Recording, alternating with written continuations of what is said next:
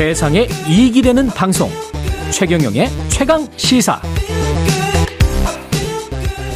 네, 조금 전 양경수 민주노총 위원장이 언급했던 대통령 30% 30%대 지지율 여론조사 개요 말씀드려야 합니다. 한국갤럽 자체 조사 지난 5월 23일부터 25일까지 조사한 결과 윤석열 대통령 직무수행 아, 긍정평가 36%, 부정평가 55%. 자세한 내용은 한국갤럽 홈페이지 참조하시면 되고요. 예. 중앙선거관리위원회 고위직 자녀들의 특혜 채용 의혹 관련해서 장영수 고려대학교 법학전문대학원 교수와 쟁점을 좀 짚어보겠습니다. 교수님 전화로 연결돼 있습니다. 안녕하세요. 예, 안녕하십니까. 예. 이게 뭐 일파만파인데 결국은 고인 무리였던 겁니까? 어떤 문제가 있었던 거라고 보세요? 뭐 기본적으로 우리가 드러난 것은 도덕적 해이의 문제다 이렇게 볼 수 있지만 예. 그 원인은 다양하게 짚어볼 수 있습니다. 예. 뭐 우리가 일반적으로 얘기하는 외부적 통제가 없었다, 음. 내부적인 견제와 균형이 부족했다 이런 것들의 이제 뿌리에는 예. 이 선관위 자체가 좀 구성에서 문제가 있었다. 어떤 편향성 문제, 정치적 중립성 훼손의 문제 이런 것들이 결국 모든 이런 문제의 근원이 되고 있다고 저는 생각합니다. 그게 그 내부 사무처 직원들까지 그 사람들은 그냥 공무원들인데 영향을 미치나요?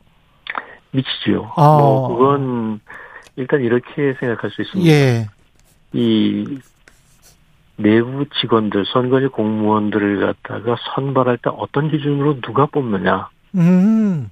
이게 문제가 되고 예, 또 다른 예. 한편으로서는 지금 선관위 같은 경우에 있어서는 말하자면은 선거를 직접 관리하는 그렇기 때문에 정책 중립성이 훨씬 더 강하게 요구되는 그런 위치에 있음에도 불구하고 일반 국가공무원처럼 국가공무원도 이제 지역공 문제에 따라 가지고 정책 중립성이 요구되지 않습니까? 네. 그런데 이게 임용 당시에 당적만 없으면 된다. 음. 그 얘기는 최근까지도 정당 활동을 하고 뭐 선거 캠프에 들어가고 이랬던 분들도 선거지 공무원이 되는 그 순간에만 나 이제 더 이상 그런 거 안 한다. 이렇게 아. 된다는 거죠. 지금 그렇게 그, 돼 왔었던 겁니까? 그렇죠. 그리고 아. 그게 이제 전에 조혜주 상임위원 같은 경우도 그런 선거 캠프 참여가 문제가 됐었고요. 예.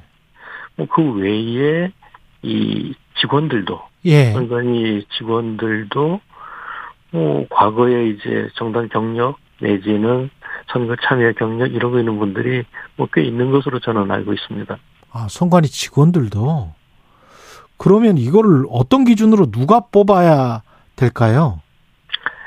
일단 기준이 중요합니다. 예. 그리고 저는 이 정책 중립성 문제와 관련해서는 그냥 임용 당시에만이 아니라 최소 한 3년 동안에는 음. 임용까지 3년 동안에는 뭐 정당 활동이나 뭐 선거 참여나 이런 것이 없는 사람 중에서 뽑아야 된다. 예.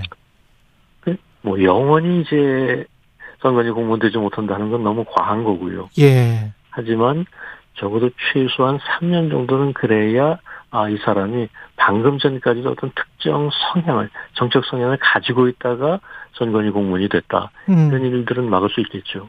지금 저 누가 뽑는 겁니까? 선관위 직원들은? 그 자체적으로 지역 선관위나 이런 데서 뽑는 건가요? 그렇죠. 예. 근데 그러다 보면은 예. 사실 이 직원들 뽑을 때선 선관위 위원장과 위원들 이제 위원장의 역할이 클 수밖에 없습니다. 아 그렇게 되는 거군요. 그러면은 그게 중앙선관위 각 지역 선관위의 위원이나 위원장의 입김이 좀 작용을 하게 됩니까?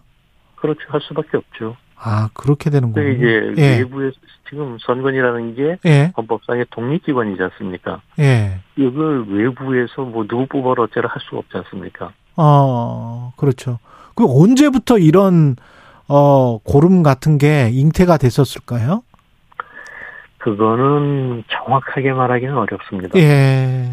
다만 최근 몇 년 사이에 지금 자녀 특혜 채용 뭐 의혹 내지는 비리 이전에 이 선거의 정치적 중립성 문제가 계속 언론에서 노출이 많이 되지 않았습니까? 예. 뭐 내로남불 현수막 같은 걸 아예 금지를 시켜가지고 특정 정당에게 뭐 편향도 있는 거 아니냐 음. 이런저런 얘기들이 이제 계속 있어왔지 않습니까? 예. 그리고 그런 것들이 뭐 결국은 이 위원장을 포함한 선관 위원들이 이제 코드 인사가 되면서 어. 심해진 거 아니냐 이런 어. 분석들이 있습니다. 그러면은 코드 인사나 이런 것들을 근데 이게 구조적으로 제도적으로 막을 수 있는 방법 같은 게 있을까요? 어떻게 보십니까? 지금 현행헌법상으로는 예. 어렵습니다. 예. 그러냐면 이게 외견상으로는 3권에서 국회와 대통령과 대법원에서 각각 3명씩 음. 그래서 어느 쪽에도 치우치지 않는 것처럼 보이지만 예. 실제로는 대통령이 임명한 3명 외에 국회 3명 중에서도 여당목 그렇죠. 그리고 예. 대법원장을 또 대통령이 아무래도 해가지고 같이 예. 코드가 가다 보니까 대법원장이 이제 추천한 분들도 또 역시 음. 같은 코드를 갖고 있는 이렇게 되면은 예. 아홉 예. 명 위원 중에 절대 다수가 뭐 하나의 집권 여당 쪽게 되거든요. 예. 그리고 그랬었을 때 이제 사실상 내부적인 통제가 불가능하게 돼버리는 거죠. 그렇게 되는 거군요. 그랬다가 또 정권 맡기면 또 어떤 소란이 일어나고 그런 그런 게 그렇죠. 계속 그러면서 이제 또 다시 거꾸로의 이제 그런 편향성을 보일 가능성이 높아지는 거죠.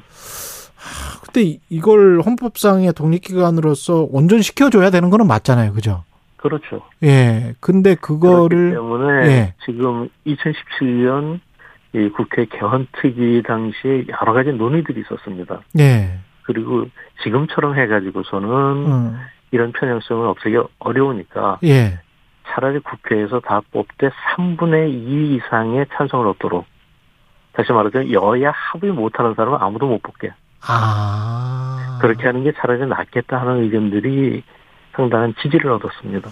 일종의 이제 특별 다수 결의제 뭐 이런 거네요. 그렇죠. 예. 그렇게 하면은 이제 음. 뭐 여당 야당이 서로 비토권을 갖는 음, 그럼 편향성 가는 사람은 아 저 사람 피할 수 있으니 안 되겠다 딴 사람 하자 이렇게 할 수 있으니까요. 그럼 상 그러면 아무래도 중도적인 사람들이 많이 들어올 것이고 그러면은 좀 국회에서 뽑는다고 하더라도 균형적으로 갈 수 있을 것이다 이런 말씀이시죠. 그렇죠. 적어도 예. 정치적인 편향성 있는 사람은 확실하게 걸러낼 수 있을 거다. 특히 선관위는 그래야 된다. 그렇죠. 조사는 그러면 이거 조사나 감사는 지금 누가 해야 되는 겁니까? 감사원에서는 감사를 하겠다고 하고 선관위는 그거는 행정부 감사 우리는 행정부가 아니기 때문에 못 받아들인다 이렇게 지금 나오고 있잖아요. 예. 예. 그런데 사실 이 감사원법에서도 국회나 법원 헌법재판소에 대해서는 아예 명문으로 예. 직무 감찰하지 못한다고 되어 있습니다. 그런데 어. 이제 선관위에 대한 명문 규정이 없다 보니까 이제 선관위도 헌법기관이고 독립기관이니까 못한다라고 봐야 되는지 음. 아니면 명문 규정이 없으니까 할 수 있다고 봐야 되는지 여기에서 이제 해석상의 대립이 있는 건데 예. 아까 말씀하신 것처럼 이제 이 독립기관이어야 한다는 점을 강조하면 음. 만약에 대통령이 자기 이제 밑에 있는 소속하에 있는 감사원을 통해서 선관위에 압력을 가하는 이런 것이 되면 사실 그것도 좀 곤란하거든요. 예. 그렇기 때문에 조금 다른 방법의 외부적인 통제를 도입을 해야지 감사원 감사는 좀 곤란하다 이렇게 봅니다. 그렇군요.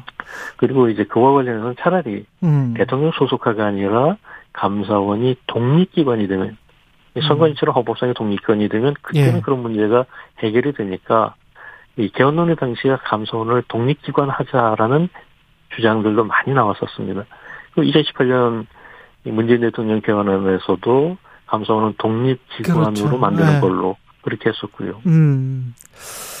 그런 그것도 좀 이 개헌의 이슈가 굉장히 많군요. 우리 사회가 사실은. 뭐 워낙에 오랫동안 이제 예. 개헌을 안 한 채로 그렇죠. 끌고 오다 보니까 예. 이 쌓인 게 많은 거죠. 쌓인 게 많네요, 진짜. 이 여야가 국정조사 도입을 추진한다고 하는데 이건 좀 어떻게 효력이 있을까요? 또 정치적인 어떤 언쟁의 장만 되지 않을지 그것도 좀 걱정이 되긴 합니다만. 예. 예. 사실 지금까지 국정조사가 별로 성공한 사례가 없습니다. 예. 그리고 그게 조금 더 중립적이고 객관적으로 조사를 해야 될 텐데 음. 여야 간에 서로 간에 이제 정치적인 뭐 갈등과 대립이 이 국정조사 과정에서도 드러나기 때문에 그렇거든요. 예. 이제 그게 없으면은 잘 될 수 있겠지만 이번이라고 잘 되겠느냐. 뭐 이런 식의 우려들은 많이 있습니다. 예, 여기까지 듣겠습니다. 장영수 고려대학교 법학전문대학원 교수였습니다. 고맙습니다, 교수님. 예, 감사합니다. 예, 6월 2일 금요일 KBS 라디오 최경련의 최강 시사였고요. 저는 다음 주 월요일 아침 7시 20분에 돌아오겠습니다. 고맙습니다.